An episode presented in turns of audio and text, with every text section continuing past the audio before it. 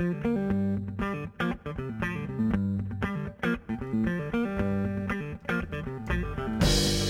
right, welcome back to the Green Mountain Sports Roundup. I am Ernesto Sanchez. I am here with Marty Griffin and John Downing, and we're here to give you a recap of the last, well, couple weeks in sports.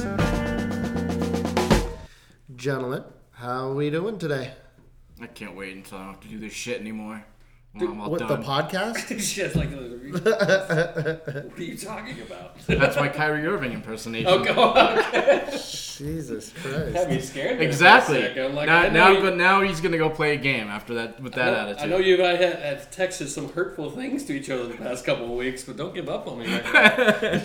Well, we'll get we'll get into That's my Kyrie. we'll get into Kyrie uh, in a little bit. Uh, Yeah. Sorry, Johnny, but I uh, was holding on to that for a long time. How, how you guys been doing the last couple weeks? We took a week off. Not bad, yeah. You well. Yeah, I went to Florida. Fantasy baseball nice. drafting is in full swing. oh, I know you're you got your uh, I am your locked stats in. and Yeah. your sheets all out. You're ready to go. Are you drafting uh, mid podcast as well? I just took a player in the 25th round. Oh, all right. So that's starting to wind down for you. Good. Well, so it's a slow draft. So it's a pick every every four. It, you have four hours to make a make a selection, and there's 12 teams. So like you don't have to make. If it's your turn to pick, you don't have to pick right away. You can pick right away. You can take the full four hours. You know, it's your call. Just uh, just curious, how many uh, leagues, baseball leagues, are you doing this year? This is my third. That's a lot for No, baseball. I'm probably gonna do six or seven. plus your I just signed up for a fourth plus your daily fantasy. plus daily fantasy. Yeah. But the but the season long fantasy is only an issue on Saturday mornings when you have to make the waiver wire claims. Yeah. That's when it's a problem. Is you have to get up early on Saturday mornings and plug in all the waiver wire claims for all your teams, and and d- you have to determine how much you want to bid on the free agent players each week. Yeah. And that, that's that's the most taxing part. Other than that, it, season long's kind of easy. Yeah. Yeah, I think I think maybe what we'll uh, what we'll do going forward as baseball gets into the full swing is maybe uh, have you do like a little uh, fantasy corner uh, for baseball and Sure. I think we were talking about doing the baseball preview show on what's it, three weeks from today. So that would be March 25th. Yeah. March 25th. Okay, because the season starts on the 28th. Is like the main opening day. I know there's some games in Japan the week before. The Oakland, Right. Seattle have each, they play two games in Japan on the 21st and the 22nd, I believe. But the full opening day isn't technically until March 28th. So if we do a baseball preview on the 25th, then that gives you know gets us there. they do uh, smaller parks in Japan. No. I don't know. I honestly think don't, so. know. I think it's I think it's I you think know it's pretty much similar. similar. All right. Uh, so let's uh, a little bit uh, to look forward to. Let's get right into it and uh, start with our 17s. Johnny, you uh, you struggle with this one a little bit. Yeah, there's not many 17s. So I went with the anti Kyrie Irving, John Hondo Havlicek, number 17. I was Uh, peeking at him. well, there, there was not many 17 Right. options, like at the high level at least. So Havlicek is 78 years old. For some of you younger folk, you know, even for myself, I never got to watch Havlicek play, but he is a all-time Celtics legend. His number is hanging in the rafters. He was a collegiate national champion at Ohio State in 1960. He was the seventh overall pick in the in the draft in 1962. Played small forward slash shooting guard. Won eight NBA championships. That's kind of overshadowed by Bill Russell's 11, but eight championships is nothing to nothing to snoot at there. I used the MVP of the finals in 1974, 13-time All-Star, um, four-time NBA first team, seven-time NBA second team, five-time NBA defensive first team, something Kyrie knows, knows nothing about. and that's about it. As number five was also retired by Ohio State, but like I said, he was number 17 for the Celtics. So, Nice. Hondo Havlicek. Marty, Nice. I'm going with Colorado Rockies. I'm going with Todd Lynn, Lynn? the man. Helton. Todd Lynn Helton. He's- he's- Yeah. Like Todd I had, to throw, I had to throw the middle name in there for him. Uh, you know, one of the rare things of a guy starting with a franchise, ending with a franchise, starting in '97 with the Rockies, ended in 2013. Uh, lifetime batter average is 316, 2,519 hits, 369 home runs, runs batted in is 1406. Uh, five-time All-Star, three-time Gold Glove. The list goes on and on. The guy was a beast. Uh, interesting thing I read that each season from '99 to 2004, Helton met or exceeded all the following totals, which is a 320 batting average, 39 doubles, 30 home runs, 107 runs scored, 96 RBIs, and a 577 slugging percentage. Uh, pretty badass. He won the batting title with a 372 average and also led the MLB with a 698 slugging percentage and 59 doubles. I mean, the guy was a beast for the Rockies. Is he a Hall of Famer? Yeah. He's Yeah. in. He's in. Uh, I can't remember. I want to say just like just a couple of years ago. I don't know exactly when he went, in, but he is a Hall of Famer. Two two two. All right. Anything? Uh, No, That's the guy. all I mean, like I said, it was like it was. It took a little bit of research to find a good 17, but he's definitely one of them. I uh, I knew what my number seventeen was going to be when we started this. Um, I, I went uh, again. This is not about who is the best player to ever wear the number, but but more about something just um, you know they they speak to us in one way or another. Uh, and uh, I went with Bryan Rust from the Penguins. Uh, it's his fifth season with the Pens. Um, although his first season he played just 14 games in the 2014-2015 season, uh, but he was part of that uh, injection of youth uh, that we saw in the uh, six, uh, 2016 championship team. Um, from Michigan. Uh, was part of the um, gold-winning uh, World Junior team that defeated Canada in the finals. Um, and and for me, what I'm always going to remember uh, Rusty for is uh, scoring both of the goals uh, in the Eastern Conference Final, uh, Game Seven against Tampa Bay, and that was a big game because that was uh, that was Steve Stamkos, the return of Steve Stamkos too. Made it just in time for that for that last game. Um, so there's a lot of lot of hype around around that. Even more hype than you would get at a uh, you know kind of usual game seven. And then the next, the very next year, he uh, scored the series-winning goal against Washington uh, in the divisional round. So uh, Bryan Rust, Mr. Elimination, 243 games played, uh, 50 goals, 60 assists, 110 points, plus, uh, 23. Um, one thing I found interesting is his um, most prolific year, um, he- which was this past season. He had 38 points, but this year in just 62 games, uh, he's had 17 goals, 14 assists, two shorthanded, four game-winning goals. Um, that those th- those kinds of things are going to happen to you when you're playing on a line with Sidney Crosby and Jake Guentzel. Uh, we just signed him to a four-year contract, and uh, I'm I'm happy to see that although. Uh, he used to be kind of Hagelin light, you know, was just just a speedy guy, all wheels, no hands. Um, he's really starting to develop a little bit of a touch, and uh, you, you need that from from those guys in your in your lineup. So, uh, number seventeen, Bryan Rust. Nice. I have to correct. Helton did not make the Hall of Fame last Yeah, two I didn't- years. I He's didn't been, he's think been, so. he's been right there. He's not received the votes, but uh, just reading up because I don't want to be that guy who gets blasted on social media for saying the wrong thing. But now they're calling it the, the Coors Field effect. Exactly. Yeah, Yep. you know. But, Same. uh, The same thing's happening to Larry Walker now. Yeah, and he's you know this is a guy who's won the batting title nine times. Yeah. You know, but like I guess this is a new like phrase that's coming up with anybody who plays for the Rockies. It's not really fair to the Rockies players. What can they do right. about I mean, you show up and you perform and you win. Can't help it if you're at high altitude. All right. Um, so we started to get into uh, it a little bit with um, baseball. Uh, let's uh, let's keep it moving. Uh, big uh, big news on the MLB front. John, you want to take it away? Yeah, since we last had our episode, our last episode two weeks ago, we were discussing all the MLB free agents that were still out there. I think it was the next day that Manny Machado signed his 10-year, $300 million contract with San Diego Padres. A little bit of a stunner there because the Padres haven't been this big spending team over the years. Although last year they went out and signed the biggest dollar free agent in first baseman Eric Hosmer, and then they follow that up this year and they signed Machado to a 10-year, $300 million deal.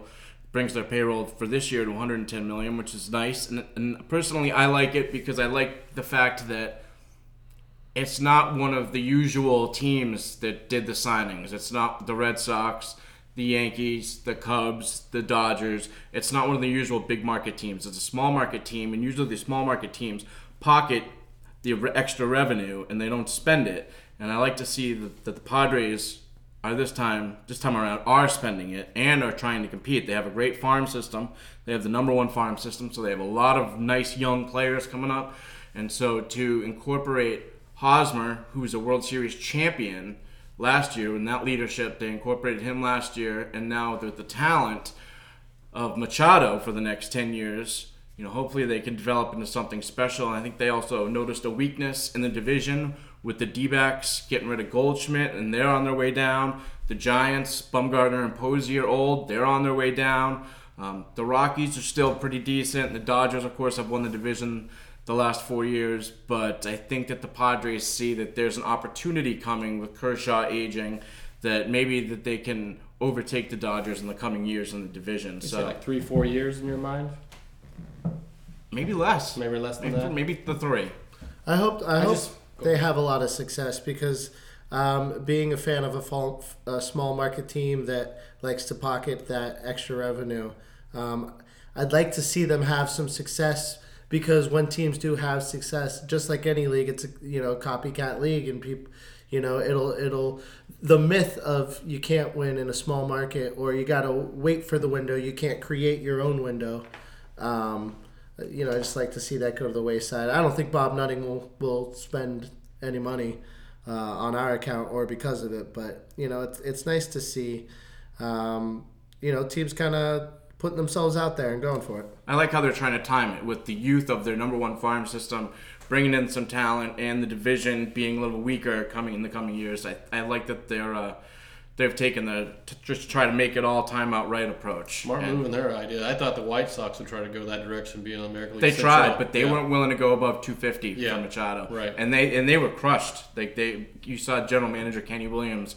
He was wearing sunglasses after the Machado deal because he was ups, really legit upset about it because Right. he thought that they were the top offer on the table for Machado, and he thought that they were going to get them him to Chicago. And when it turned out that he took the 300 million in San Diego, that really kind of threw him for a loop. And he's at a five-year opt-out. Machado. Mm, and there is an opt out. I don't know if it's five or three, look at but that before we uh, might be get three. out of the segment. I thought it was five, but I'll, I'll, I'll double check that. But he does have an opt out, and that's something Yeah. that the next guy does not have. Right. Harper, Bryce Harper signed uh, this past week for 13 years, $330 million with the Philadelphia Phillies. Which beat out Stanton's 325. for Right, that's a 13. that's a Boras thing in my opinion. Yeah. I think it's a terrible contract in for Bryce Harper, who turned down a three-year, $45 million a year deal to go play for the Dodgers, which would have made him a free agent again at the age of 29. So he could have gotten another 10-year deal after this. So he really could have raked in the dough to say, you know, not to say 330 million is nothing to sneeze Yeah, at, guaranteed. He, he could have made even more than that Right. and taken the Dodgers offer, but instead, I think that Boras just wanted to be able to say that his player and he has the highest deal in the history of sports. And, you know, Harper got screwed on it, I think. He has a no trade clause, he has no opt outs. And, you know, the annual average value of that contract comes down to $25 million a year. I'm sorry, but Harper is worth more than $25 million a year. Uh, I, I definitely agree. I don't, I don't know if it's you know a situation where you know they got they got Realmuto as a catcher. You know you got McCutchen, Segura at shortstop, and you, and you pulled in a reliever Robertson. He just felt like there was more of a chance to win win with this this team Than the And- Dodgers? Well, I don't know because the Dodgers fall. I mean, I don't know. It's no, really Dodgers are stacked. I mean, They are, but you know, I don't. Maybe he just wanted to be the guy for the Phillies, that that the limelight, whether he could like fall to the wayside to other players. The you know, park in is a better fit. Like the, his numbers in, in Citizens Bank Park are much be- are much better than they are in LA. So maybe it had a park factor had something to do with it Yeah, because he's got really good numbers there, and so he'll be hitting in front of uh, Rhys Hoskins for a long time to come.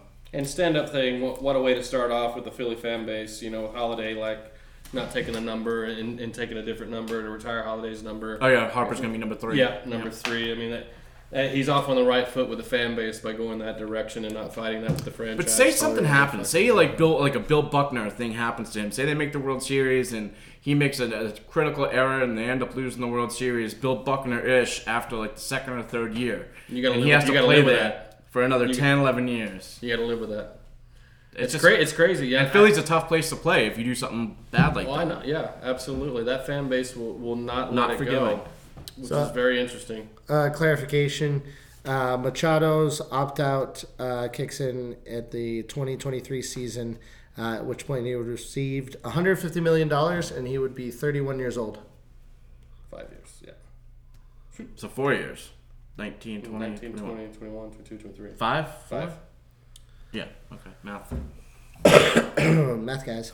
hey, man. Um, so there are a couple other things you know they do every year, kicking around some new rules. Uh, John, how do you feel about? Um, uh, I heard about a proposed rule change where they would a pitcher in relief would have to face three batters um, before you were allowed to uh, send in another pitcher. I like it because it's all in an all this is in an effort to speed up Speed the up pace the of play in the game, and the games are taking way too long now. So, as much as the games and sports are matchup based, and it's very you know the matchups are very important. I think right now, if you want to maintain, you know. Baseball is a loved sport in America. You got to pick up the pace a little bit. These games can't be going three hours, 15 minutes, three hours, 30 minutes uh, when they're one of 162 during the regular season. If you want to keep viewers or get viewers and younger viewers, the, the pace of play has to speed up. And you can't be dragging in a new pitcher, especially once the September call ups come and the rosters expand from 25 to 40. And it seems like you can have these games where you're just rotating in a pitcher for every new batter that comes up. And those games are just This probably, brutal this probably will piss off nobody more than Joe Maddon for the country. Yeah. the way he lies. to There was a Red Sox line. Toronto game a couple years ago in September, and it was just so brutal to watch. Each team just cycle pitcher after pitcher after pitcher, and it's like, come on. I think this adds adds a nice little wrinkle to the gamesmanship as well, because um, you know with with cycling guys in and out of the lineup, you you know that you're gonna have that pitcher on the mound for um, for at least three runners, right? So Three batters. Three batters, yeah. Yeah, imagine like relieving like a bases loaded situation. You give him a grand slam, he's still got to face two more batters after that. I mean, that's Yeah. just crazy to think. So it would be the end of the loogie, the left-handed out guy, you know, that comes in and Yeah. get, gets, you know, gets a hitter, and then Yeah. he's out. No more loogie. I, I, I agree. I like the idea. I think it's gonna make it very interesting. But the Uh, pitch clock won't be coming until the 2022 or 2023 now. They said. Yeah. They said they were thinking about implementing it, and now they're gonna, they're, they're saying no. It's going to be a few years before they even think about doing that. So What do you think? What do you think about uh, making revisions to overtime rules? mm, I have a tough time with that You one. know the the uh, You're messing with the with the the, the game itself. You know pro- I mean? Putting pro- a runner at second base to start the inning. That's weird. right who and and who's the runner that goes to second base? Like, Right, you and then you're messing with the statistics, right? You, so, like, how, who I can tell gets you how- credit for that? Does the pitcher get credit for giving up that run if he gives up a hit? Like, you know, you're messing with the statistics of the game. I don't like that. Yeah, and also, I mean, what's going to happen? First batter's going to bunt. You know, Absolutely. every yeah, time. so there'll be a runner on third with a chance to get him home. Two outs. Yep, and then fly out. Yeah. Game over. yeah. Or you know how, how do you uh, how do you counteract that? Well, you start him with uh, a guy on second and and one out. Yeah, no, I don't like that one Yeah. bit. Yeah. So, all right. Uh, well, we're going to do something a little bit different uh, today. And I actually uh, pulled up a, cou- a few clips of the week. Um, so, we're going to listen to our first one now. It's uh, our, our boy, your boy, Kyrie, uh, prior to yesterday's loss to the Rockets. Uh, and enjoy the gargled, shitty quality audio of this. I really good. I'm not gonna miss any of this shit when it's up there. Don't care if it is. All right. Uh, I'm not going to miss any of this shit when I'm done playing. John, what are your thoughts? You know, for me, I'm, I don't even want to talk about the Celtics anymore. Like they don't want to play basketball anymore. I don't want to talk Celtics basketball anymore. Marty, what do you what do you got?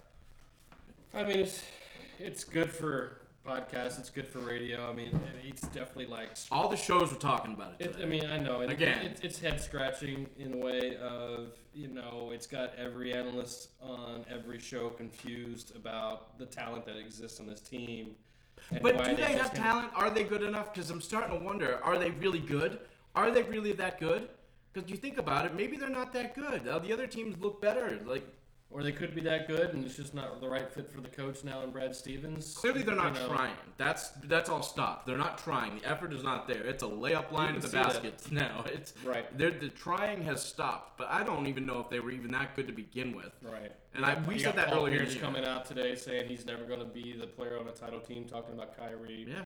You got He's- you got an NBA great right there. Celtics great already blasting on him, and maybe that's what they need to get this guy out of his own head. You know, I He's as good as gone.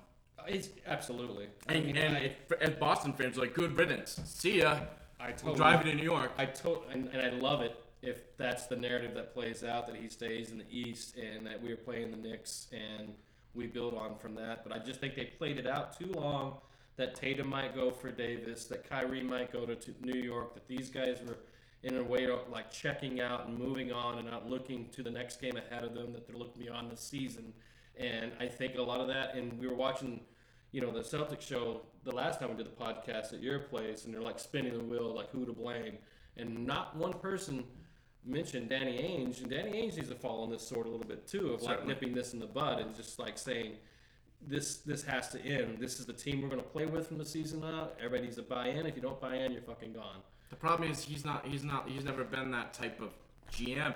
Celtics land now is you a got- happy land. So you now know, you got Stevens and, and Ainge, who are those two types who are just not going to engage and just press these guys' buttons Absolutely. and get under their skin. Yeah. And there's too everything's much. hunky dory in Celtic land. You know, you you got Kyrie who wants to be an LA guy or a New York guy who wants that fan base, that that limelight. He wants to make movies. He wants to be on the forefront.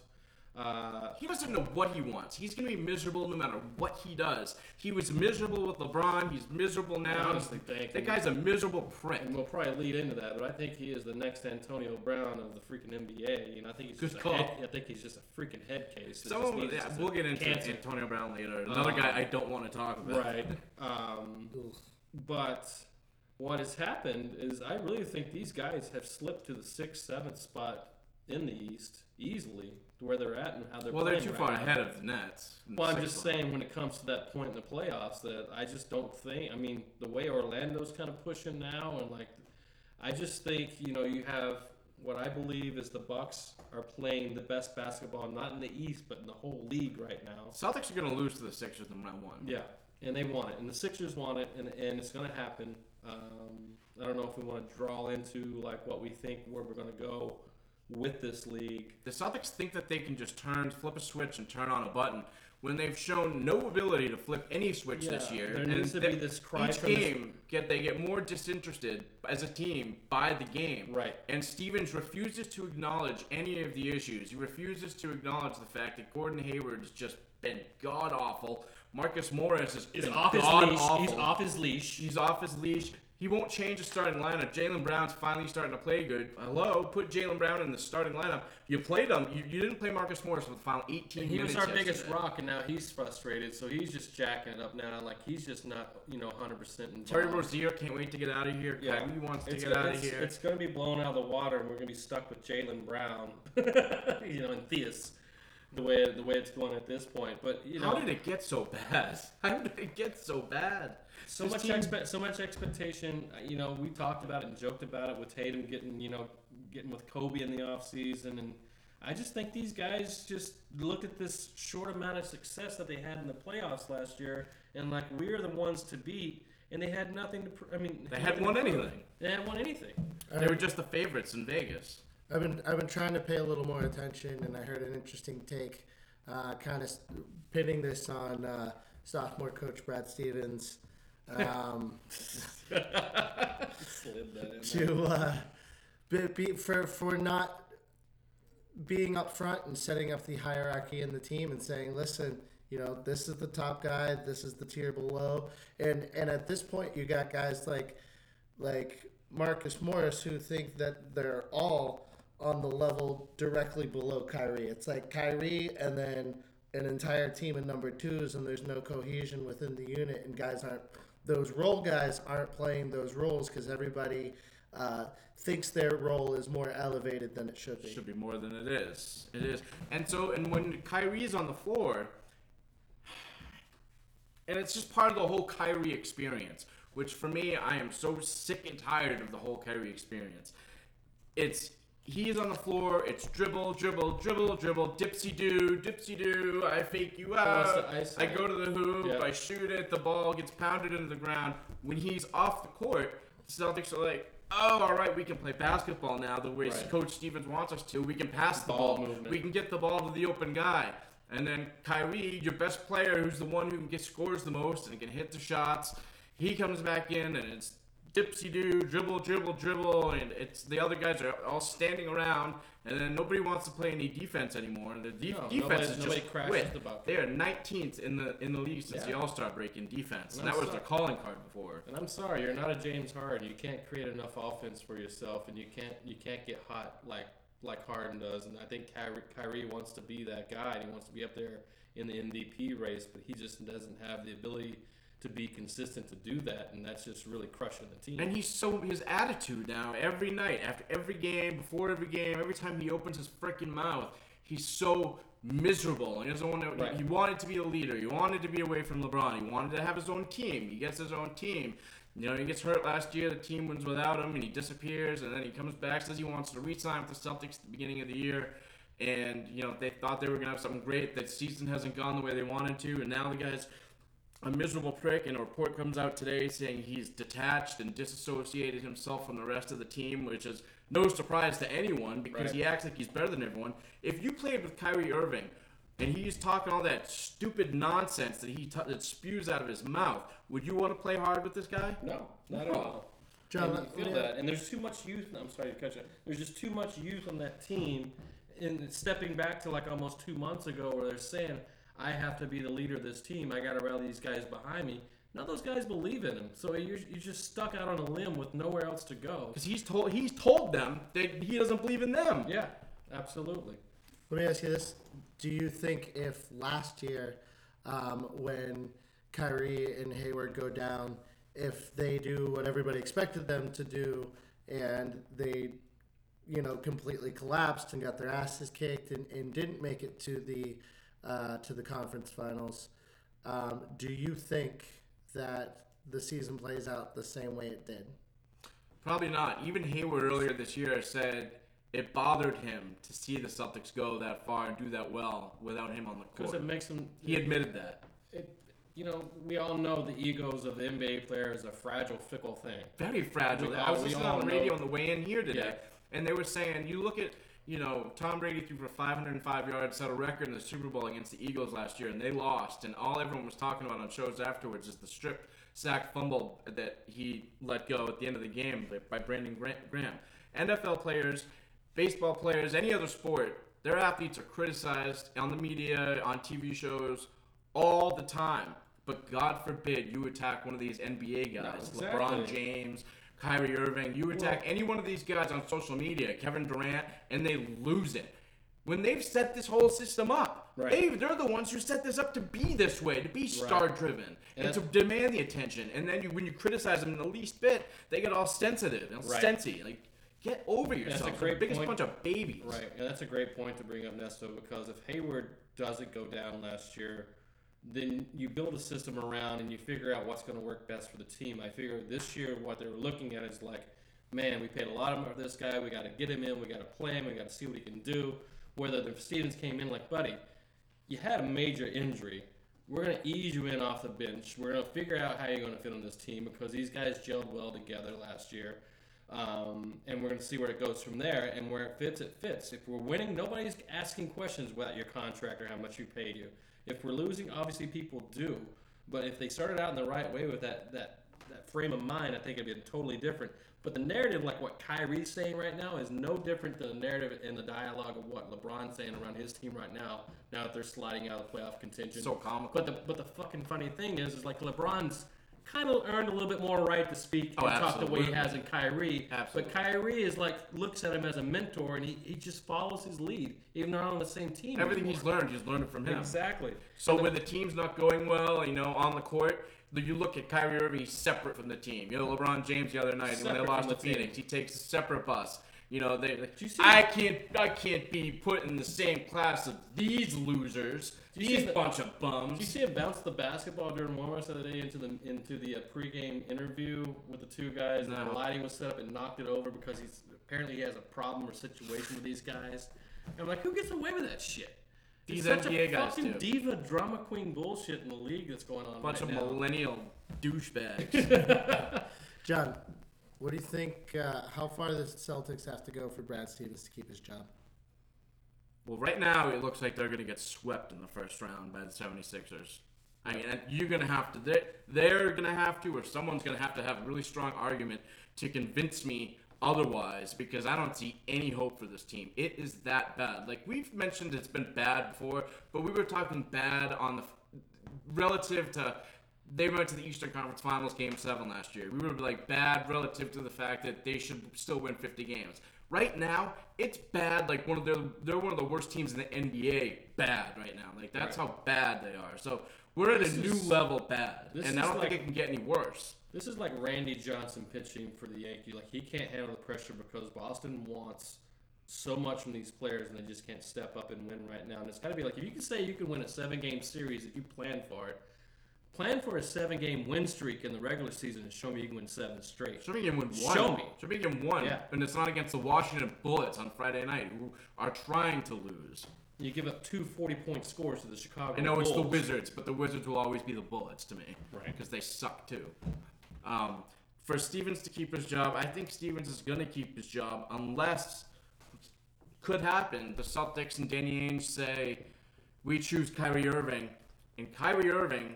I don't know if you noticed, he does not like Brad Stevens. No. So if they decide they want to keep Kyrie Irving, Kyrie Irving is going to say, "I don't want to have Brad Stevens as a coach," which he'll try to do because he's learned from LeBron James, the, the best, who's the best at doing that. Getting rid of the coach, bringing on a new guy for what? You know, for what? Right. Um, blaming someone else for his problems. If you notice that Brad Stevens, his thing, and it comes from this book called Mindset, Yeah. is about getting better. And he preaches getting better. Always, we got to get a little bit better. He says this over and over and over again on a daily basis. Every press conference you hear him say, "Well, we just got to get better today. We just got to get better today. We want to, tomorrow. We just got to get better. We got to do better. We got to play better. We got to put in more effort. We got to be better." But he's the better man. Brad Stevens is always talking about getting better. So- a better man. Last week on the Kyrie Irving press conference, I think it was Thursday or Friday, he said, I'm sick of all this getting better talk. So it was like a slap directly at Stevens, his face. Oh, yeah. And you Sick got- of all this getting better talk. Kyrie came from an organization and system where the coach would just ball, roll the ball out to the court like you guys just go figure it out. Yeah. Just go play. There was, I mean, Tyronn Lue was not a head coach. He was just a he was just a figurehead for LeBron, just running That's the team. what they wanted. and he wanted to come into Boston and make it his team. And Brad Stevens is still coming from that college philosophy, like we all have roles to play, we have positions, we all have a set in space. One thing I do think that Stevens is wrong, though, is your best player does take the final shot. And I, I don't understand why Kyrie hasn't been the one on numerous occasions this year where the plays should be designed for him to take the final shot. It's happened a couple times.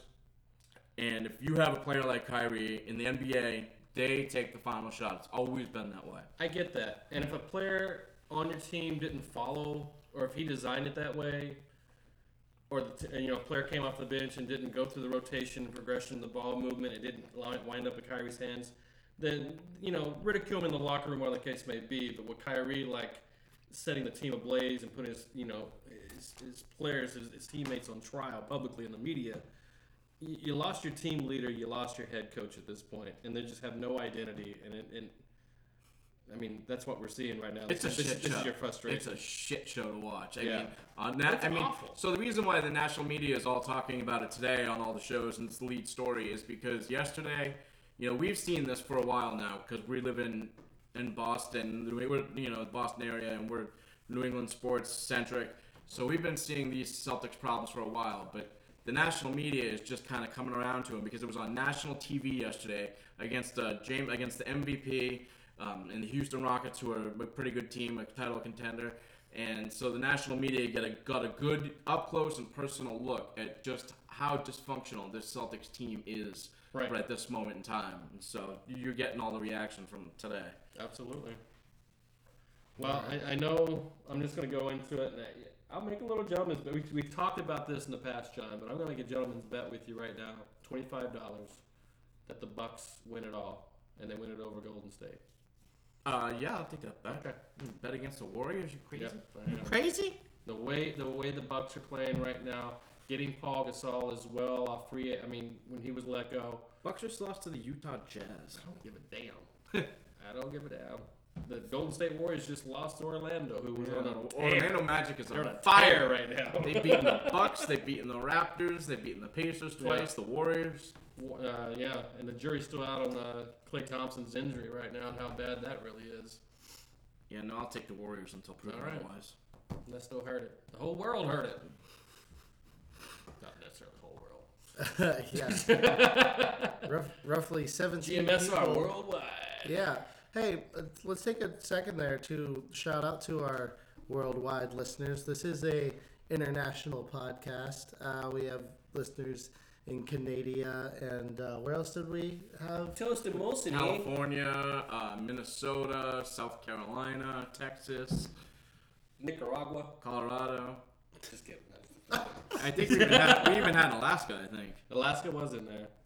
Awesome. Well, b- big shout out to you guys. Um, thanks for listening to us, to our, uh, you know, talking to ourselves in a room. Um, Excuse to drink with each other on a Monday night. Yeah. Let's uh let's move it on along into the combine, or as John likes to refer to it. The Underwear Olympics. Um, Except it's our gonna be doing our combine numbers, right? Because Yeah. you, you, you want to go out to the field we next should do week? our 40 yard dash, how many times we can bench Jesus press Christ. 225, What- our three cone drill. Do you remember your best 40 yard dash? I think it was like 4 7 or 4 8. Are you serious? What? That beats uh fuck, what's his name? The other the other quarterback. High school. High school, yeah. You're a 4'7", 4'8 guy? I When'd was, you, used you're, to weigh That's- 180. I, well, I weighed Dwayne 150. I didn't run that fast. Yeah, no, I was a dedicated athlete. Yeah. Jesus Christ, Yeah. Johnny. My best time was five flat. Yeah. These little stems can only go so much. Yeah, I would, th- I would think my time was five five and change. Yeah. Um, But now, be lucky to break six. that's 120 feet. You think you could do that in six I six think if I put Kyrie, Maybe at- not. I think if I put Kyrie at the end of that forty yard line, like you got it in there between I'll under chase his ass five five, down. five five, you can take a free shot at him. You'd be there in five four. Yep. Uh, what do you think about uh, Kyler Murray uh, turning down the opportunity to uh, run drills? Oh, I don't think it matters. He's still going number one overall. Just based on the year he had. Uh, just based on the fact that uh, Kliff Kingsbury is obsessed with him, and Yeah. The league's obsessed with the style of quarterback. They're moving in the progression. now that he's Russell yeah. Wilson, Yeah. essentially. Wow, he's he's going, Small hands though. Yeah. You gotta you gotta you gotta question that. Well, he gets to play in That's always a big Arizona, thing. so not that cold there. So he'll be okay with the small hands, I think. You gotta talk. I mean, like DK Metcalf though. I is prefer just- Haskins. I prefer Haskins. Yeah, I do too. So I was, I was watching him. As far as throw- upside, yeah. he's he's not terribly fast. I think Haskins wins more. Ha- who Haskins? Yeah, He does not a running quarterback. Stephen A. Smith.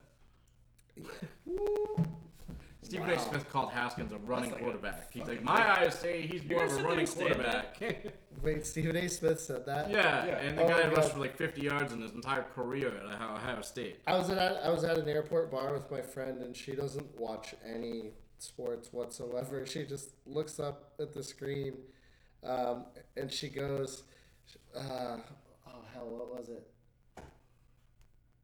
Said he looked like an old fat Ludacris. Fair enough. I about died laughing. Oh my god. You know, the funny thing about the combine is, I mean, it it, it gives you certain assessments, but if you can't read a fucking defense, or you can't pass block, or you can't, you know, Hey. catch, catch out of the backfield. Tom, Tom Brady yeah, killed the I mean, combine. come- yeah, exactly. and he's the greatest of all time. So I, that just goes to show what the combine actually means. But you know, at this time of year, I think everyone gets caught up in the hype.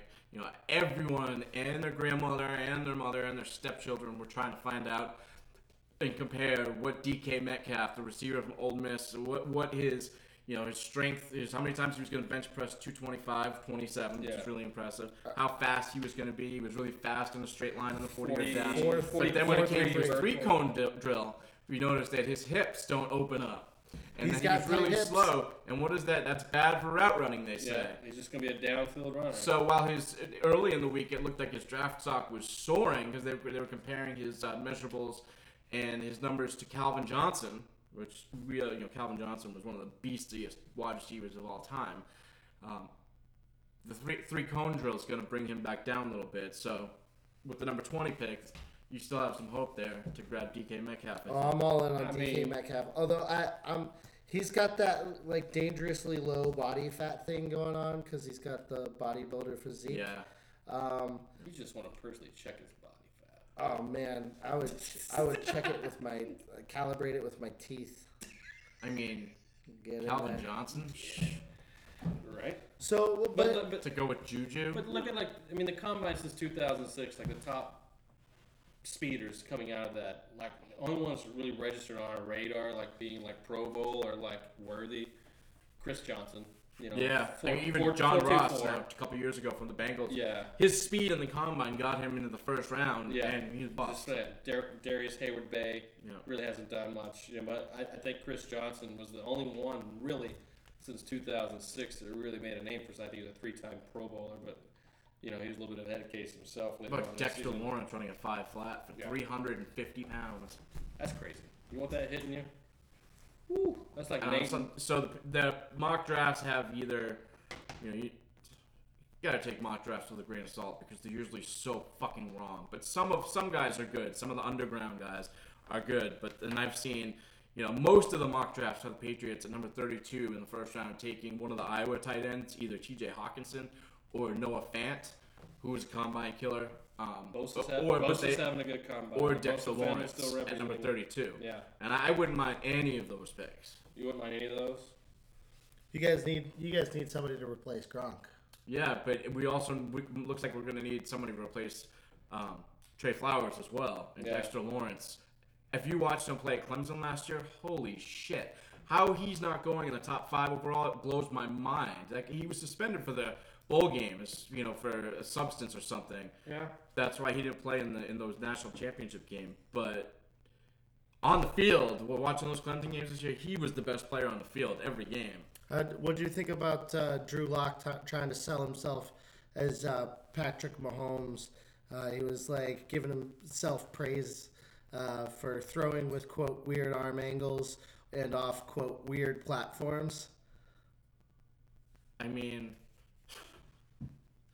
I think you wouldn't you want to be. I'm the next Tom Brady. You know, my numbers don't look that good here, but put me on the field and I'll take that. Anyone like why? Do you, he- why do you have to be cute? Like, And then, he, and then he says cute this, doesn't win. It's probably going to be hard to change unless someone really needs me to change it, and then I will. But that's just who I am as a quarterback. I mean, so it was uh, Greenberg, Mike Greenberg on Get Up this morning said of the last 16 Super Bowls, the, oh, there were only two that were even slightly mobile that have won Super Bowls, and that's Aaron Rodgers won once and Russell Wilson won once. The rest of them have all in not mobile, whether it be Brady, Once you Peyton get- Manning, right. Joe Flacco, Ben Roethlisberger. Once you get outside the proc- uh, pocket, the margin of error cre- increases. It's you know the, the chances of injury, the breakdown of, of your offensive play. Um, you know it's but you know people are mentioning the Mah- Mahomes thing and, and they're, they're preaching that aspect because the hype. I still go back to that Monday night game, the hype and just how the media, the league, just loved and played up this Rams and Chiefs game, and they just love this guy who can throw it under his arm and flip it and no So look man. passes and this and that. But like, hey, by the end of the day, by the end of the season, good old steady Tom wins the game. Yeah, and That's how Belichick it will works. find a way to shut you That's down. right. Exactly. They were two and zero against the Chiefs this year, They were. and they shut them. And, Correct. then and the Chiefs had no touchdowns in either of those first halves. One other name to watch is a defensive back, which is Zedrick Woods. He's out of Ole Miss. He's a defensive back, and that guy was a beast in the combine. He ran a 4.29 as a, a defensive back. They're talking about his lateral skills and hands and how he's doing well. So I think he's going to be a late slip in in a first round pick. Any other draft prospects you guys are interested in? I know that you already have your first round pick in Amari Cooper, Marty, but yeah, any other? which I didn't like at the time, but I'll take it now. You'll take it now, right? Yeah, absolutely. As long as you can Um, re-sign him too. You want to? Re- I mean, but here I'm hearing all this off. Not to get into too much off-season talk because we're gonna have plenty of time for that. But the Cowboys are talking about how they have to pay all these guys now. Dak, they have to pay Amari. They just franchised Demarcus Lawrence today, and then they're gonna pay Ezekiel Elliott. Like, I'm sorry, but once you go overpaying all your skill position guys, It gets away. I just gets wish dicey. We, I just, I know. I just wish we kind of go back to the old Cowboys way of like understanding like a legitimate, strong offensive line wins a lot of games. Like you know, you you, protect your quarterback first. I like I like you know giving Zeke a contract and running back there. shelf life is short, and he's taking a beating. He that He guy is a beating, the way he runs and the, the amount that he runs. But if you're chasing Like how many more years is the next next three three. good for? Three, three, Maybe four. three. yeah. Yeah. But even Jerry Jones came out this week and said, you know, the check it would require for me to write to win a Super Bowl in the next three years, I don't even know if it's capable of writing. Right. So he even knows like how. And now Randy. Gregory got suspended too. Stupid. Well, we knew that was coming. He, was- he was just a ticking time bomb in a way. Jason Witten, the old Cowboys, coming back. I don't know Yeah. what the fuck why. He's given enough to this franchise. He's That was weird because he wasn't particularly and I'm sorry. good the last couple yeah, years. and that's a that's a double whammy. He wasn't particularly good on the air, though. yeah, either. that Monday Night Crew needed to Where, get blown. where to they oblivion. where they miss Witten is the run blocking for Ezekiel the following. I mean that's what they're. I think they're really going to load up for the running again and try to keep Cooper and Beasley as, as the movement on as far as receiving. But that's a double whammy for you because you talk about who his replacement might be on Monday Night Football and you're going to hate it. Peyton Manning. Oh, you got to see him every Monday night, buddy. Got to watch it on mute. we know who Johnny's picking next week. yeah. Boy's got he only have a four hit or a five hit. That boy has a six. that hit. guy's head got bigger than Barry Bonds' Yeah, head. Yeah, all Trace the, H- guys? all the HGH. Yeah. That's right. HGH got delivered to his house in his wife's name. Uh, Makes a mean commercial, man, but I want to hear him for fucking two and a half hours. no. One uh, one last thing on the combine, I wanted to ask you about Jachai Polite, the uh, defensive end from Florida. Um, I guess he uh, he got blown up real bad, uh, didn't perform particularly well, and um, I guess he also had some some uh, poor moments in meetings. You know, flunked a couple meetings and then complained about it to the media. Um, I mean, I know these guys get get spoon fed their their entire life that they're God's gift to football, but um, you know, how do you how do you go into a job interview and then just be nothing but like humble and grateful for the opportunity? Yeah. No, you need to be. You need to be. These kids, I mean, some of these kids are just stupid. They've been catered to since high school, you know, all their lives, like everything handed to them. They just think that there's they're God's gift to creation and not knowing that they're now in a stock. Wasn't Dez Bryant asked a ridiculous question at his draft combine? Something about his mother.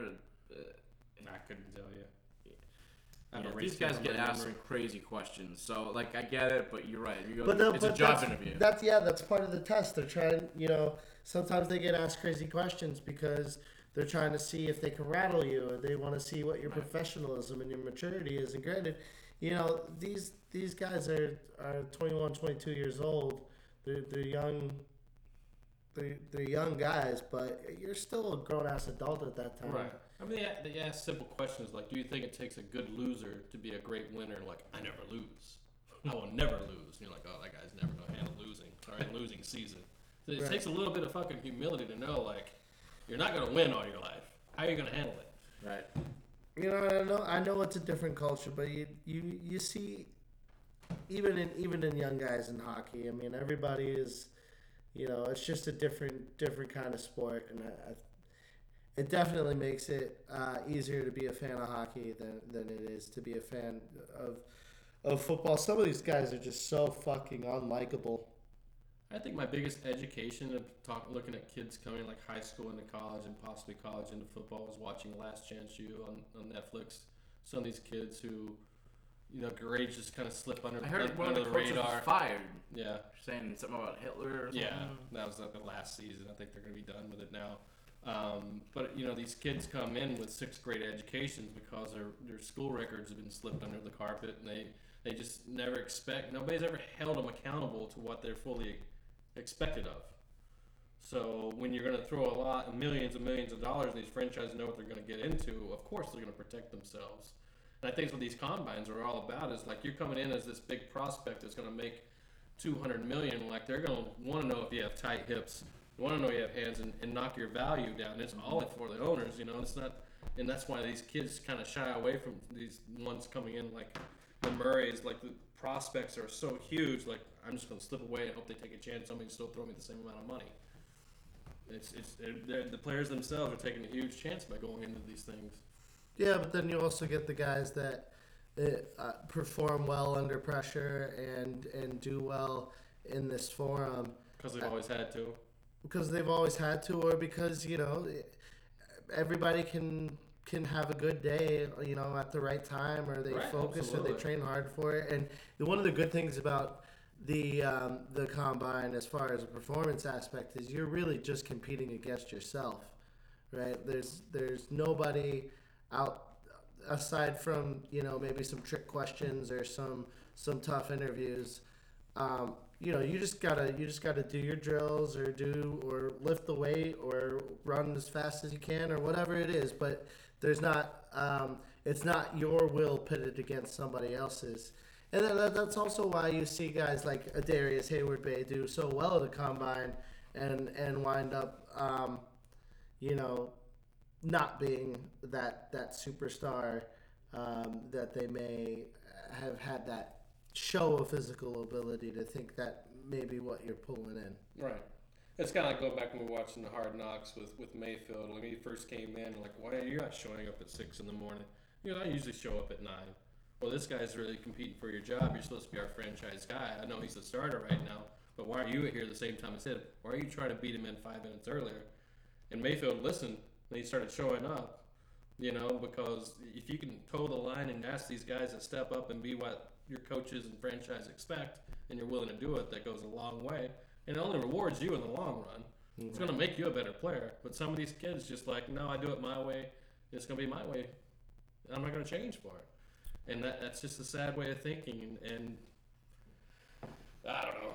All right, it's the well- culture. We we'll can talk about this all night long. Speaking of doing it my way, uh, I'm gonna play our next clip of the week here. Uh, Antonio Brown uh, giving in an interview a, a selection of clips. Uh, it's a little long, little long, so bear with us. But uh, It's hilarious. yeah, this Or It- sad for some fans. pairs, pairs well with a uh, with a ridiculous uh, blonde mustache. So uh, enjoy the uh, incoherent ramblings of Antonio Brown.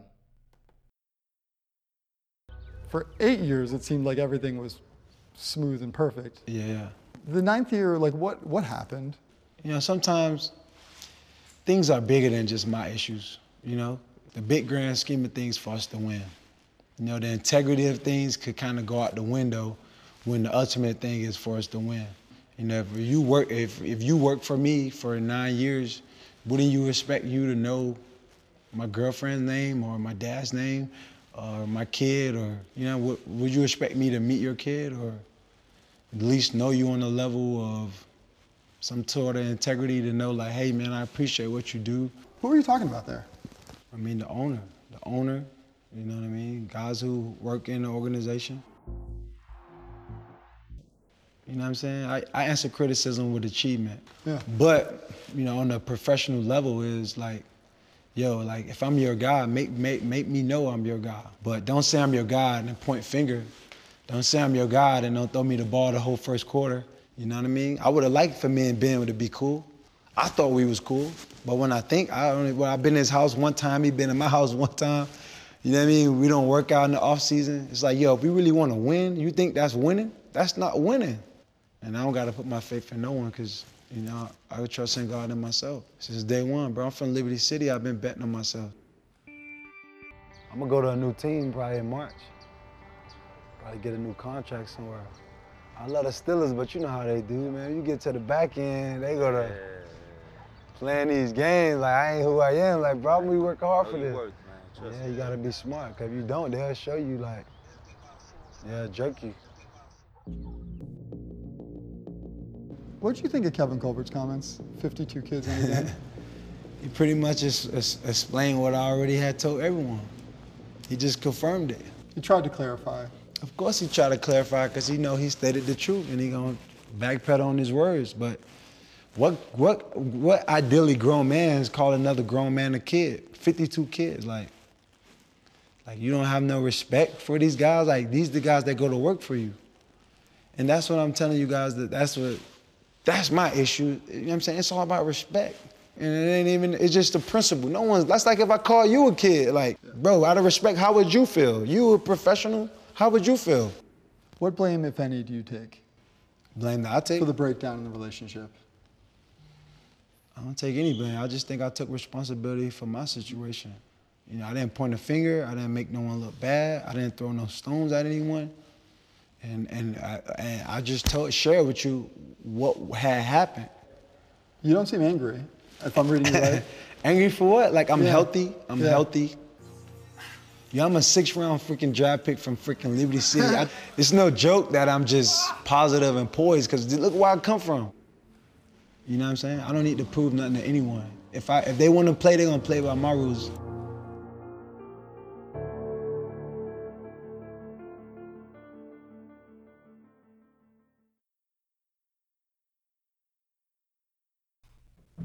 Okay, and we're back. Uh, we apologize if y'all have been experiencing uh, any audio difficulties, and thank you so much if you've hung with us uh, through it.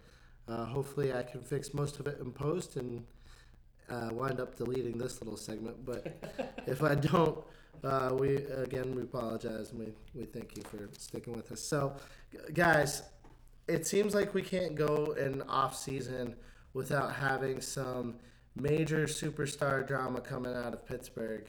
Um, Season, week by week. Jeez. Damn near.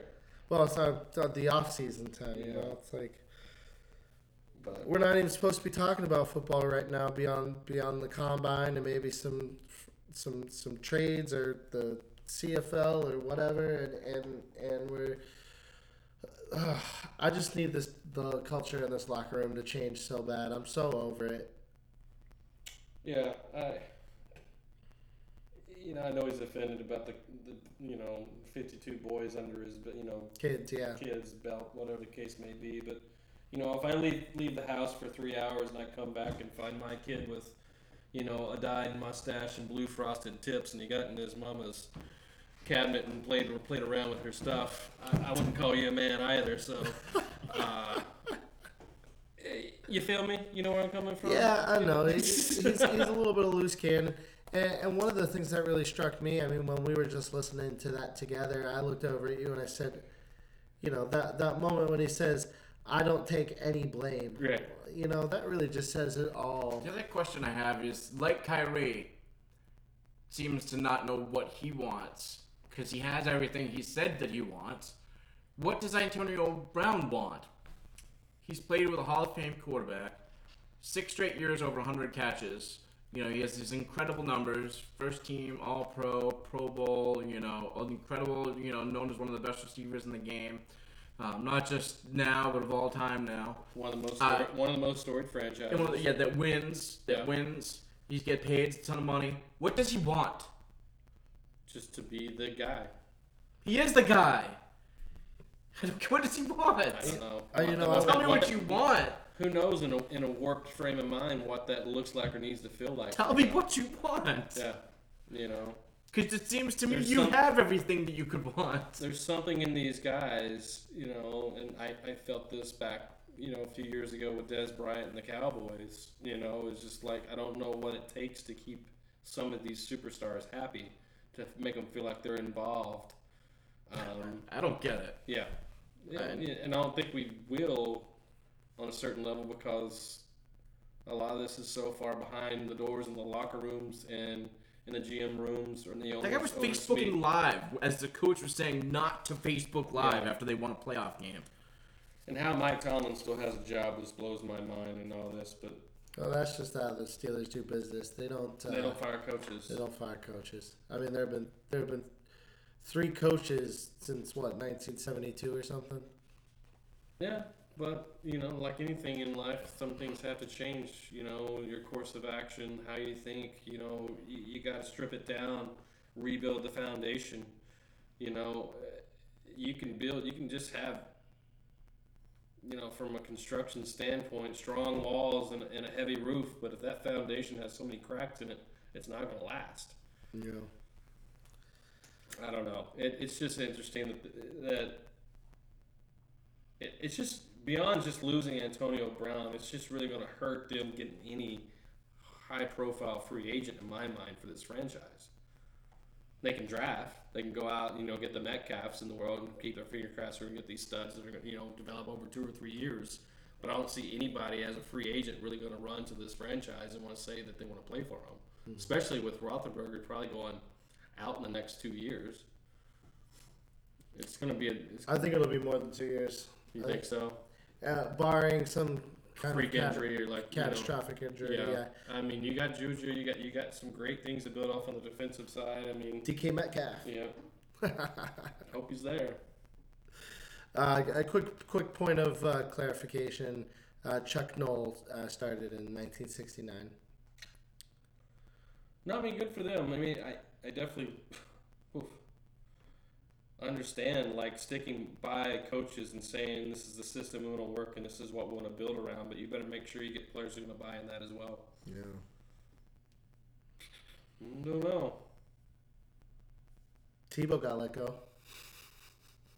Tebow got let go. Tebow got let go.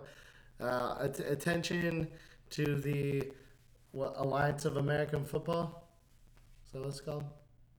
American AF, yeah, American Alliance Alliance of of- American Football. Okay, so yeah, exactly what I said.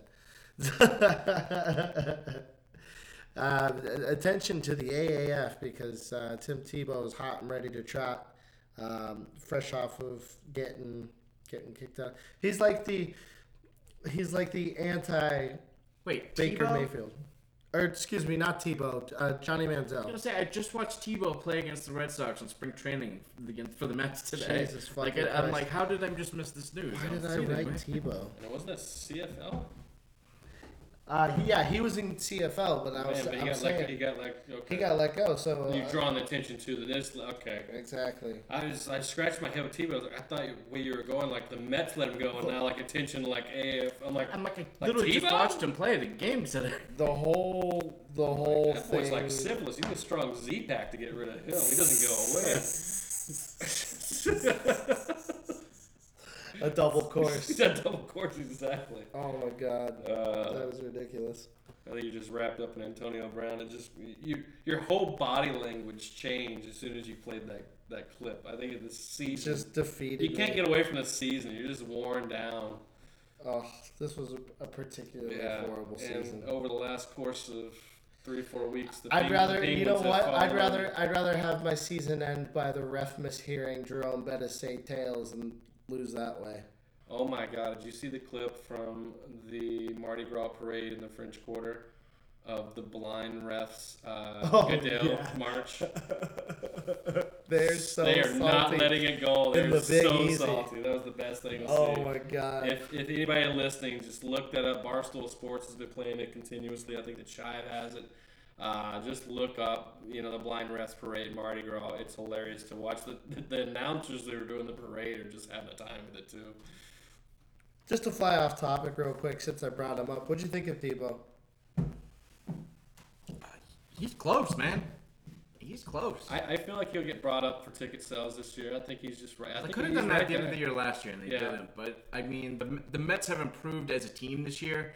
You know, bringing in some new players, and there's not really a spot for him right now on the roster. There's too much, too many uh, There's some if there's some certain injuries I can see him injuries. leaking in. Right, injuries. good, But he's like I'm saying, he's close. Yeah. he's closer than people think. Yeah. Passes passes the eye test. Yeah. I mean, he was playing with the regulars against the Red Sox regulars today, and he didn't. You know, he grounded out So uh, He's still gonna struggle bad. Erod at the mound. Yeah. Yeah. But he, he was lefty on lefty today. I mean, that's not Not the best way. not to play. easy. Yeah. Pat uh, Pat McAfee had him on um, doing Top Golf, uh, a little thing that they were doing for um, for the um, Pro Bowl weekend. It was, it was real fun, or it might have even been Super Bowl weekend. At any rate, there's a there's a fun clip, and you can head over to uh, the the Pat McAfee show or whatever to to check this stuff out. But uh, He's got uh, Tebow up there, and Tebow just hits a monster drive, and uh, one of one of uh, Pat's entourage goes Jesus, and without even missing a beat, Tebow just goes loves you. Wow. Absolutely, like the timing on it is is just unbelievable. So uh, also check that out if you get a, if you get a chance. Uh, quick shout out because we're kind of moving in that season for myself too. Is Keith Mitchell on the PGA gets his first tour win. His last win was three years on the G Pro Tour, which he won five point six. No, excuse me, five thousand six hundred dollars compared to this one this year where he wins over a million. Can I ask you this, Monarch? Mm-hmm. Um, at what point are we just gonna let Tiger die? Like at He's what not gonna die. at what point are we just gonna be like, all right, enough's enough? Like, can we can we stop? You know, having the entire crowd and all the cameras and all the coverage follow this guy who's on the the third and fourth card when they're showing the leaderboards.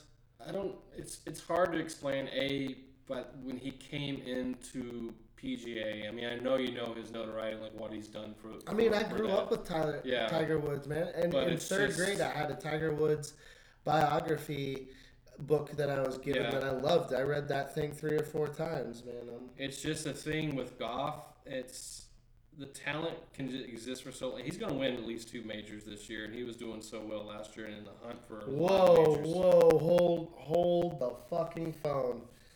Two majors. He will win two majors this He year. will win two. Ma- okay.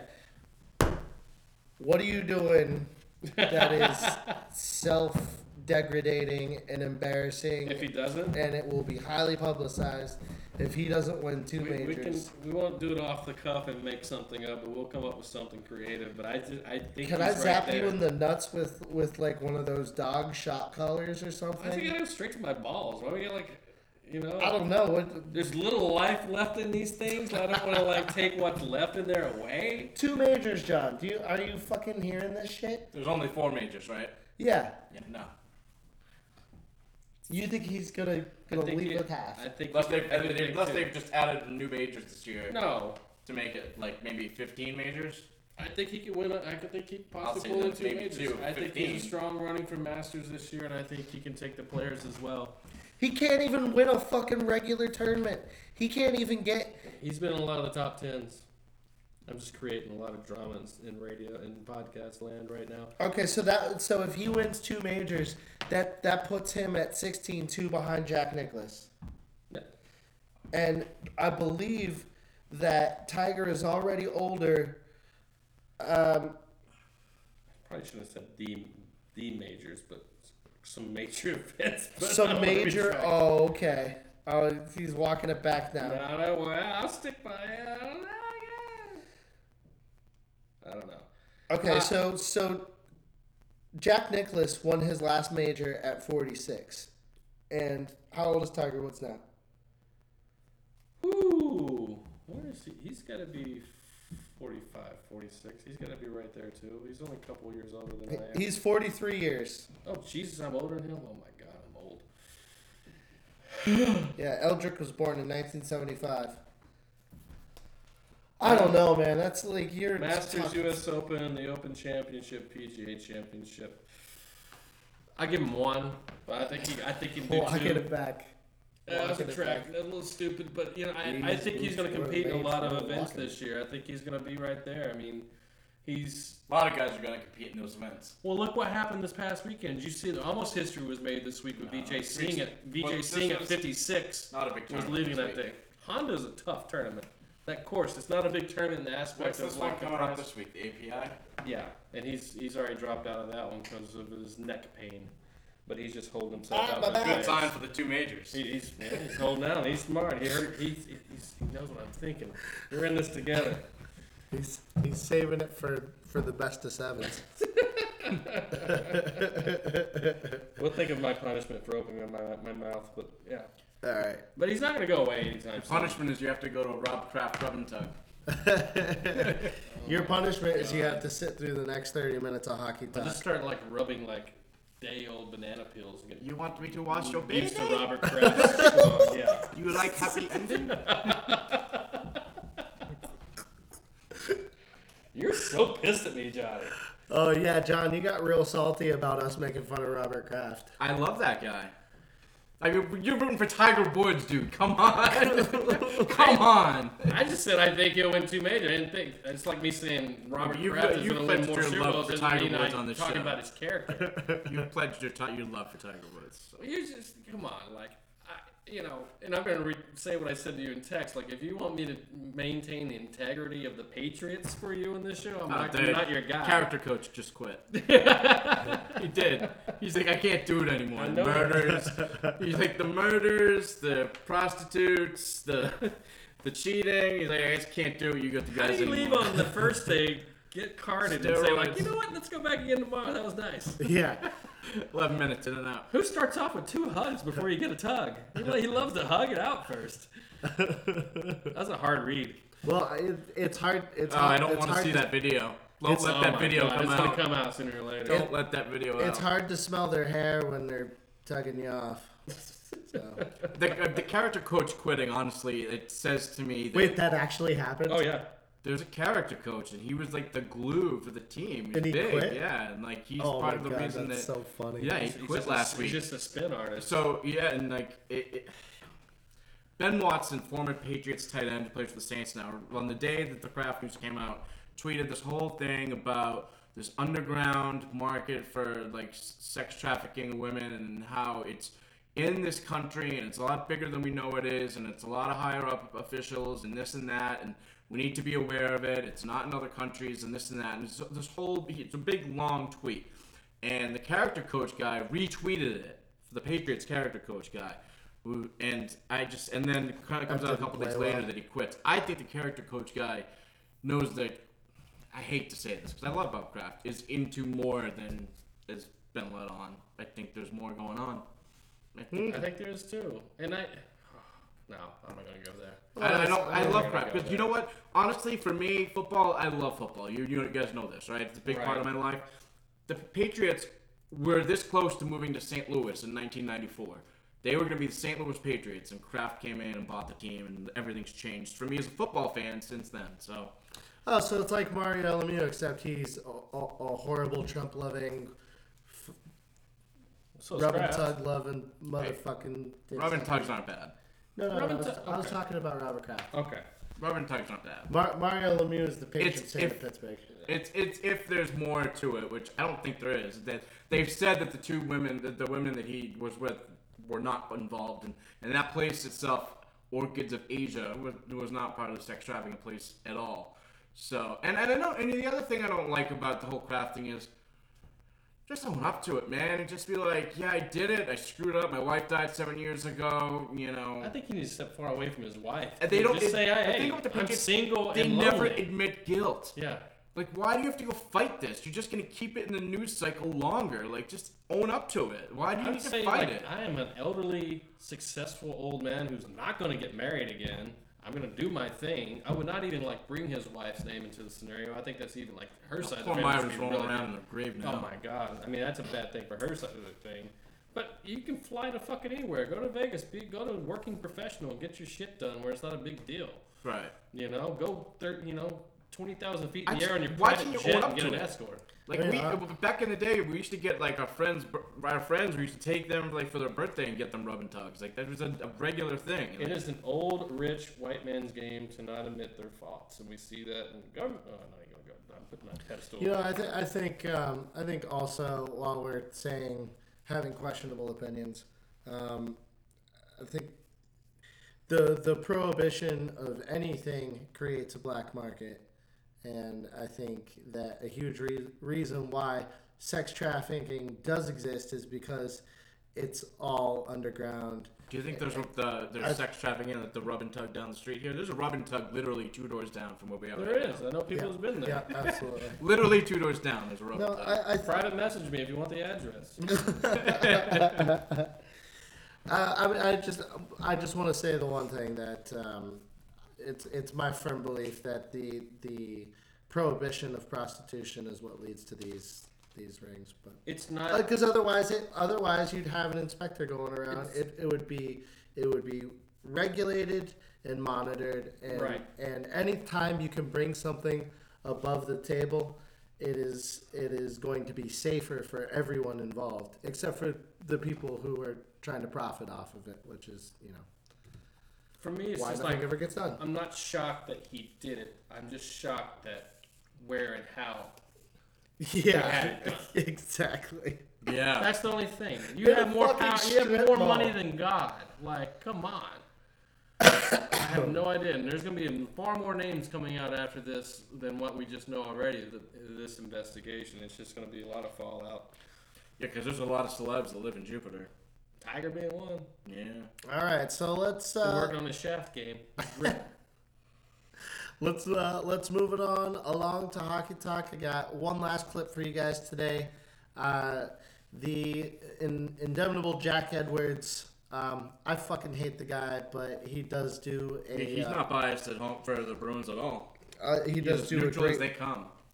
a great Homer radio call, uh, which as a as a big fan of Mike Lang, uh, you know I love those uh, Homer hockey calls. So this is uh, Jack Edwards' take on um, Zdeno Chara beating the living shit out of Evander Kane. So enjoy. trying to chop it out of the zone. Oh, Chara drops Evander Kane. Evander Kane goes after Chara, punches him while he's down. That's a mistake. The captain tempted to twist his head off like a bottle cap, measuring him, going ribs. Oh, what a hook! Kane's in trouble. Yeah, Chara's just using his head as target practice. Had enough. Have a nice time in the box. They're like every time I see a good fight or hear a good fight, like that audio right there, I just want to go home and watch Goon. And just watch some just ass whipping on ice. I mean, you know me, I, I don't get involved too much with hockey, but that's the one of the most beautiful things about this sport is it's the ass kicking you get to watch. You know, I th- I think it goes beyond just the um, you know the toe to toe fighting that you see so seldom now. I mean, you used to see it a few times a game, man. Shit, you get a couple fights in a shift sometimes, but um, I feel like Physicality is gone. the, the well, not completely, but not completely, but I, I like that they That's can costly. get they can get in their faces, each other's faces, and push and fight, and you know, little face wash here, little face wash there. I think uh, basketball could do with a little bit of that, Well- some of that grit. Not since the Detroit massacre. You're never going Right. to see that again. I mean, that that fight going into the stands with your boy uh, World Metta Peace, uh, you know, those classic Knicks Heat matchups. Oh my Bull, Bulls Mourning. Pistons like Laimbeer, Yeah, like taking yeah. Jordan's head head off. Like I mean, the sport used to be so Mikhail awesome. Rambis. Well, and we get in these discussions, we're getting way off topic. I'll just say this real quick. When you get in these discussions like who's the GOAT in basketball, and what Jordan had to play through in the East in the physicality, like you can't even fucking breathe on LeBron without getting a foul call. It's a different game nowadays. And I think hockey's following suit with the physicality, the where basketball has transcended into such a soft game now. as That's well. them positive though. How about those fucking Bruins? Cup contenders. Cup contenders! he's like, he, he's on the wagon, kids. They announced their presence with authority last Right. week with back-to-back victories against the Sharks and then the Tampa Bay Lightning, both four to one victories. Um, the Lightning game, you know, they say was a scheduled loss, a team that was going to set a NHL record. You're not allowed to say that in a condescending their tone. but- 45th exactly right. win in 60 games, which was, would have been a record. They were going for their 11th straight win. Louis Domingue, the goalie, was going for his 12th straight win. So why so is it why is it Boston radio saying that? I understand if Tampa Bay radio says that, but no, why is Boston, no, because they were discrediting the Bruins win It, the well, I next know, day. but why? Because that's what the Boston media Boston does. media. They Yeah. rip the team. When the team, when you feel good about the team, they're gonna piss you off and say bad stuff about it. And I'm, I'm not by taking the bait on this one. It did fire me up a little bit, so maybe I did a little bit. But I tell you, the Bruins are here. The, that was impressive. That four to win, the three goals in the in the minute and a half in the third period to put the game out of reach, and had Domingue break his stick like he was pissed after Marchand scored the fourth and final goal. What do you think, Nesto? Bruins? You buy you buying the hype train here? They're on fire. Yeah, I think they're going to do really well straight into losing in the second round. Thanks. That's what happened last year. They lost four to one to Tampa. Yeah, I think. They're a different team this year. Last year, Tampa schooled them in the playoffs. okay, so they'll lose four to two. The additions look nice. They got Charlie Coyle, He's Marcus trying to coach you Johansson, into a different state. He just keeps throwing until he gets a different answer. and they've won all these games. They've gone eight games without Po- David Pastrnak, who's their best uh, scorer, goal scorer, point scorer. Um, and they've played all these games and played so well without him, and they're going to get him back as an addition. Tuukka is what 13 0 2 in his last 15. That's. I mean, ultimately, that's really where the bull is going to stop. Char, Chara took a puck to the face at practice today, but apparently he's okay. No stitches needed. Not sure how many teeth he lost, but he's all right. All right, let, let's real quick. Let's go back to that fight. Um, what did you think of that hit on Evander Kane? The Yes. princi- principal point of contact was directly the. Evander Kane was being a shit all night long, trying to instigate trouble. And so I think Chara Yeah, was just how- like, enough of this shit. You want to instigate something? Instigate Evander with me. Kane was being Evander Kane. What the And and credit to Evander Kane for actually wanting to fight Zdeno Zidane Chara. right? Credit. Give credit. Right? Yeah, I guess Too many credit. I mean, want I step might, up to him. I might credit CTE because that's fucking dumb as hell. Yeah. the first time we ever credited CTE on public radio. Maybe we should credit CTE for Antonio Brown. That could Oh, be true. Maybe we're we're yeah, that news Von, here. that Vontaze perfect hit just Boom. like knocked him into ridiculous land.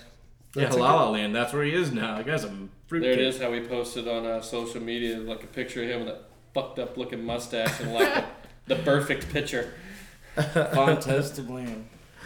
Vontaze to blame. Yeah. Um, so you brought up some. I know you hate the Bruins. I know they, but you still like you don't think they have any chance No, I think I. I mean, I. against I, the Warriors, the Lightning.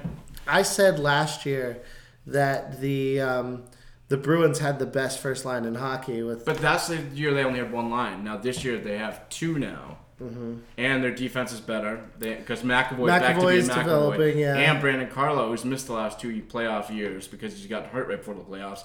Carlo is playing fantastic, and he's back. So the just in time to get hurt. Bruins look like, um, you know, if they can maintain health, It's it's going to depend on Tuukka. If Tuukka can, can get can get it done, And here's my other plan. that's so- what you're going to live on. Di- I have another live plan, though. because you. It's an alternate Tampa plan. Oh boy. Okay, and I was talking about this at dinner with um, my nephew's dad the other night, and we had the pl- our plan was the same. We thought you'd like it. Pittsburgh makes the playoffs, gets the eight seed, Oh Jesus Plays Christ. Tampa Bay in the first exact thing. I don't want. knocks off Tampa. Pittsburgh knocks off Tampa, and then we play Pittsburgh. And I have no I have no interest in trying to climb through um, the AFC or AFC AFC East. the Atlantic Division. Okay, Um, but I- you'd be in the playoffs, and you'd be We- I just we got you. We have you advancing over Tampa, yeah. but then losing to the Bruins. But what about the Lightning? I don't necessarily. That is necessarily, the I light. just that's my Golden State comment. man. When I, refer, when I refer to the Warriors in hockey, it's the Lightning. yeah, absolutely. Yeah. Um, yeah, and and deadline was good this year. Deadline hasn't been good for a few years. Um, there was actually some. They even some- had a trade deadline big show tra- on E How do you, ESPN. how do you feel about uh, not getting Mark Stone? I was pissed.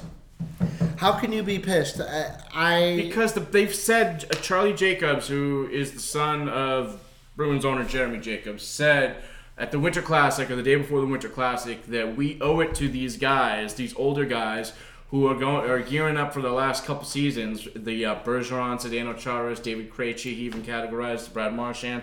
We owe it to this group of guys to go out and get them some help. There's- and that help wasn't. I, granted, I like Charlie, Charlie what Coyle? Charlie Coyle does, and I like what Johansson does. That help is not those guys. That Right. help is a Mark Stone type. And oh, like a year- Jerome McGinley. The problem is, I think that they got scarred by trading a first round pick for Rick Nash last year, and what he didn't do to help them in the playoffs, and they cost them a first round pick. And I thought that they just weren't willing to go there this year, and I felt like, I mean, time will tell. We'll see. But I'd feel a hell of a lot better if they had a Mark Stone um, as opposed to So- Johansson. So you you had me convinced that Mark Stone was going to Boston, but I, um, in retrospect, there was no way that that they Ottawa. were that Ottawa was going to trade in division. That's just you can't. They wouldn't do it with Karlsson. They were not going to do it with Stone. Right, exactly, and they No they matter- obviously good deal be darned. they obviously um, have have a tough. Uh, they're gonna have a hard time making the salary cap floor. You know, with with all the talent that they've dealt away. In They the got a really good years. defenseman from Vegas, a young defenseman who's like it's supposed to be better than McAvoy and supposed to be the next Erik Karlsson. So that's He's a he's a solid prospect, but I'm not sure. Um, have we written down here? I think it's at the bottom. and then Vegas went ahead and signed him for what to what an eight year deal. For for Eric Brand, Brännström. Yeah, Brännström. is is the guy. I don't know, man. I don't know if. I mean, Vegas. That's what they're saying. That's what I'm hearing. I- I This just- makes- I watch the shows. That's all I can. This do. makes this makes Vegas so dangerous. Um, my God! And I heard I heard that if um, Vegas wasn't going to work out because there there were some other um, sort of ancillary things that needed to be cleared to make it happen. But I heard that if he wasn't going to Vegas, that he was going to go to Nashville. And could you imagine no, that, that? would just be that would be not really fair. Ugh. Yeah. I mean, Nashville did all. The Western, the was it the Western Conference? Nashville. The Western Conference playoffs are going to be f- a lit, Do my, as Yeah. the kids say. do my With- stars make it in? They're on the Uh, wild, they're on the, they're on the cusp. wild card Yeah, cusp they're right now. they're in and out every day. They're in and out. Nashville did well for themselves, man, picking up Wayne Simmonds. I How- mean, well, can we laugh at Columbus though? Because Columbus made all these moves and they just keep on losing. well, yeah. I mean, Can they we laugh at have them? no. They have uh, they have Pittsburgh Penguins 2013 syndrome, where you pick up all these guys that should, you know, the Br- Brendan Morrow. And One of our clips of the week Jerome should have been Tortorella answering the and, phone.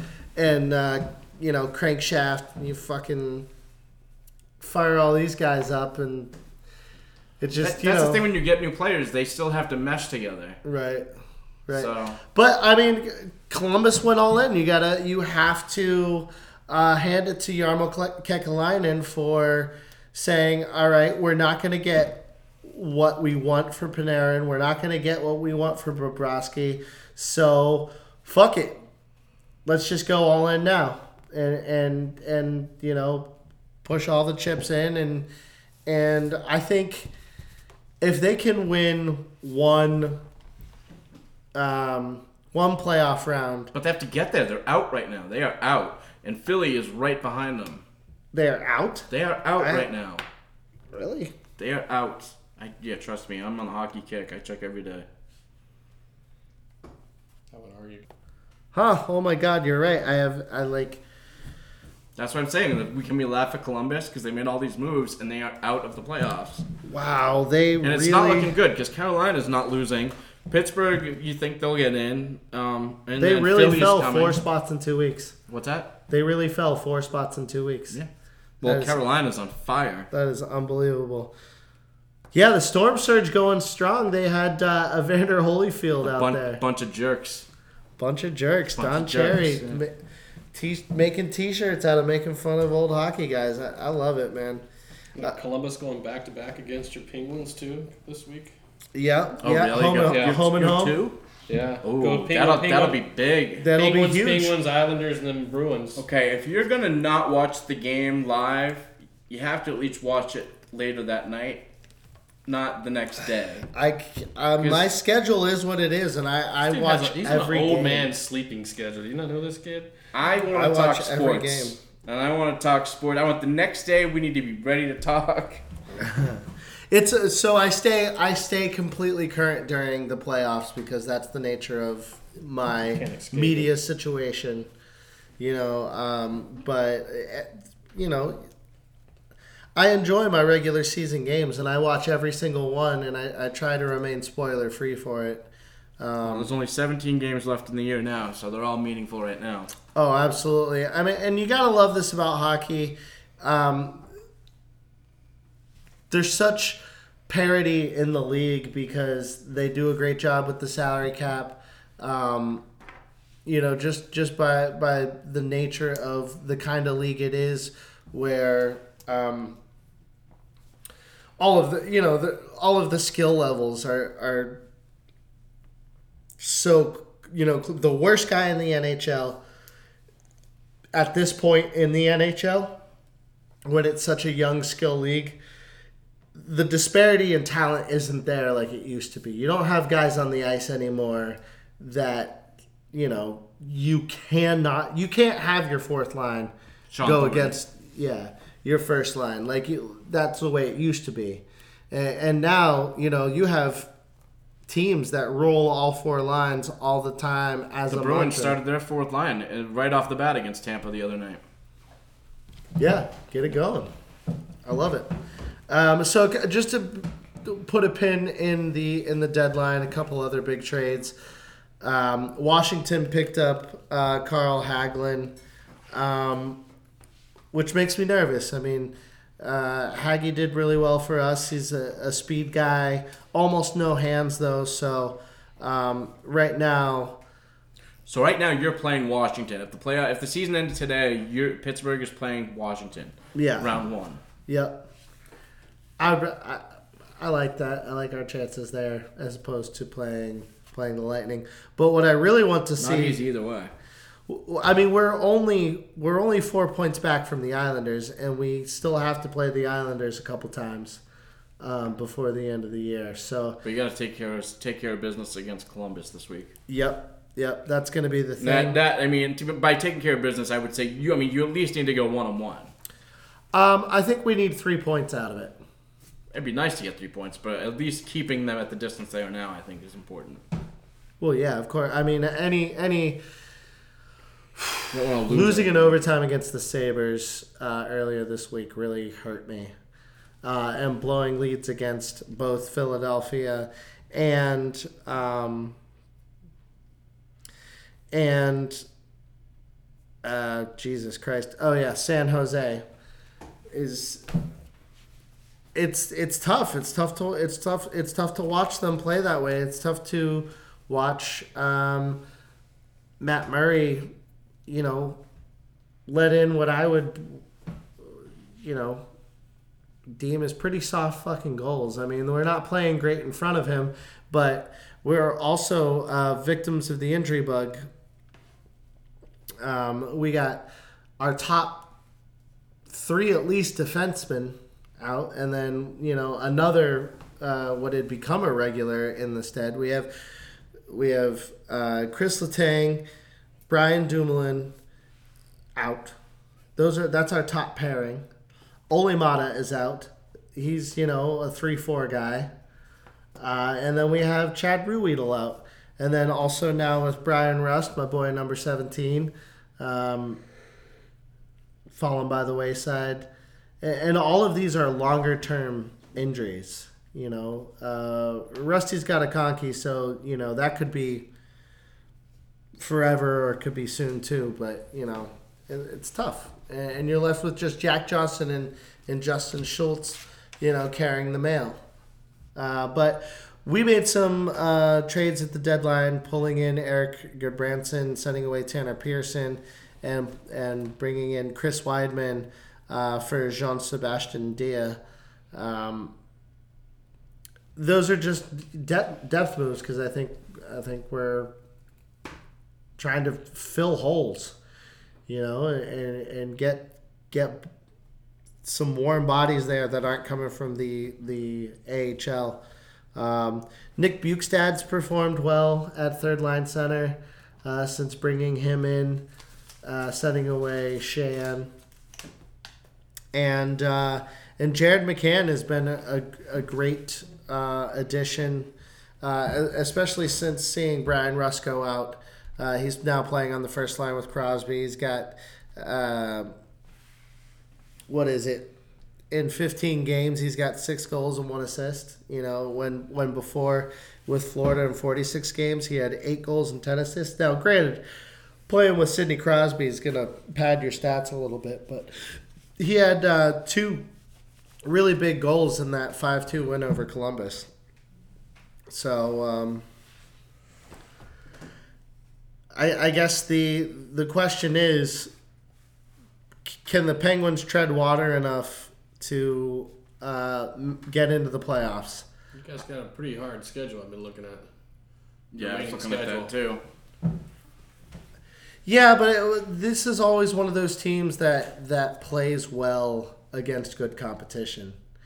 You know, we didn't have the best team in the world um, last year. You know, pretty beat up as well, and we um, won against the Flyers in the first round, and then uh, I believe it was six games against the Capitals. You know, who were just the writing was on the wall for the Capitals last year. Um, I think I think the writing is on the wall for for. You had a three games to one lead against the Capitals, and they came back. Yeah. Always saying hurtful things. I know, I'm just saying facts. we thought it was over, remember? We were saying how Worst- over worst way was. to Uh, think. Capitals suck, and Worst way to think. I'm not sure. I thought it was over at any point. no, yeah, I think I can pull back some text saying you agreed. All right. Um, well, that was hockey talk. Welcome back, Marty. Thank you. What are you drawing over there? I'm just doodling, just killing time. That's a nice M you have there. I was uh I was looking at the schedule though. You got you gotta love the the Bruins schedule going in into the remaining Yeah, part I mean, of it the looks season. pretty nice. But, They've you're, had a lot but of the, tough games but the lately. Penguins, Penguins. whew, I was looking at some of the yeah, some of the remaining yeah. schedule that you guys couple have. against That's, that's Columbus, tough. the Columbus. They got It's scary. You're fighting a lot of wild card teams towards the end of your schedule too, who are really fighting just as hard to get in as well. So that's that's you know yeah. who knows. All right.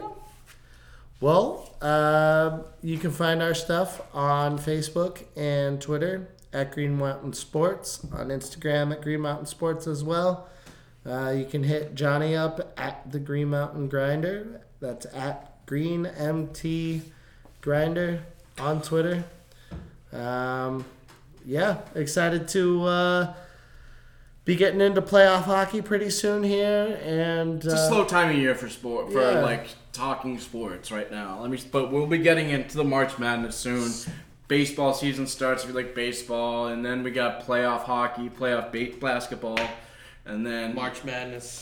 Well, yeah, March Madness first. Yeah, and then before you know it, before We you have the know it, Women's July World will Cup come tournament around and we'll coming be up. talking football We got the Masters in April. Masters. We got the Women's World Cup tournament coming. I'm super psyched. Yep. Good Zach, times. er, Zach Ertz's Julie Ertz plays on that team, right? Sister? Zach Ertz's wife. His wife. Are you ser- you haven't seen this? ESPN ran it like 50 times this year. Oh man. They're special on the Ertz's. Oh. Zach Ertz, Julie Ertz. How Nice. much love they have for Hurts each other. so good. yeah. It's Come so on, good. baby, make it hurt so good. How they met at Stanford. oh, it's such a great Christ. All right. This, I don't fucking watch ESPN. I try not to, but I'm probably a better person for it. they had, like I said, they had a hockey trade deadline watched show on. I could not years. believe my eyes. I was like, wait a second. I stopped. I said, is this ESPN? There's a trade deadline hockey show? I didn't think ESPN knew what hockey was because I haven't seen hockey on there in years. whenever they do, they bring in old rusty Barry Melrose to talk about it. He has no idea what's going on. But yeah, they had a trade deadline special. I did watch a little bit of the Vegas uh, Rugby World Championship this past week. That was pretty fun to watch. Nice. I love rugby because I'm wild wildly entertained, but I have no fucking idea what's going on. Right. It's like it's like doing mushrooms at a Cirque show. Okay. I'm not trust, I trust you on that one. I don't know. All right. Well, uh, again, we apologize if you have experienced any audio and or technical difficulties during the proceedings. Uh, we're a young show. We're still growing, so thank you for sticking with us to this Thank point. you. If you can hear this apology, we love you. Cut. Eh, eh, again. Jesus fucking Christ. All right. See you guys next time.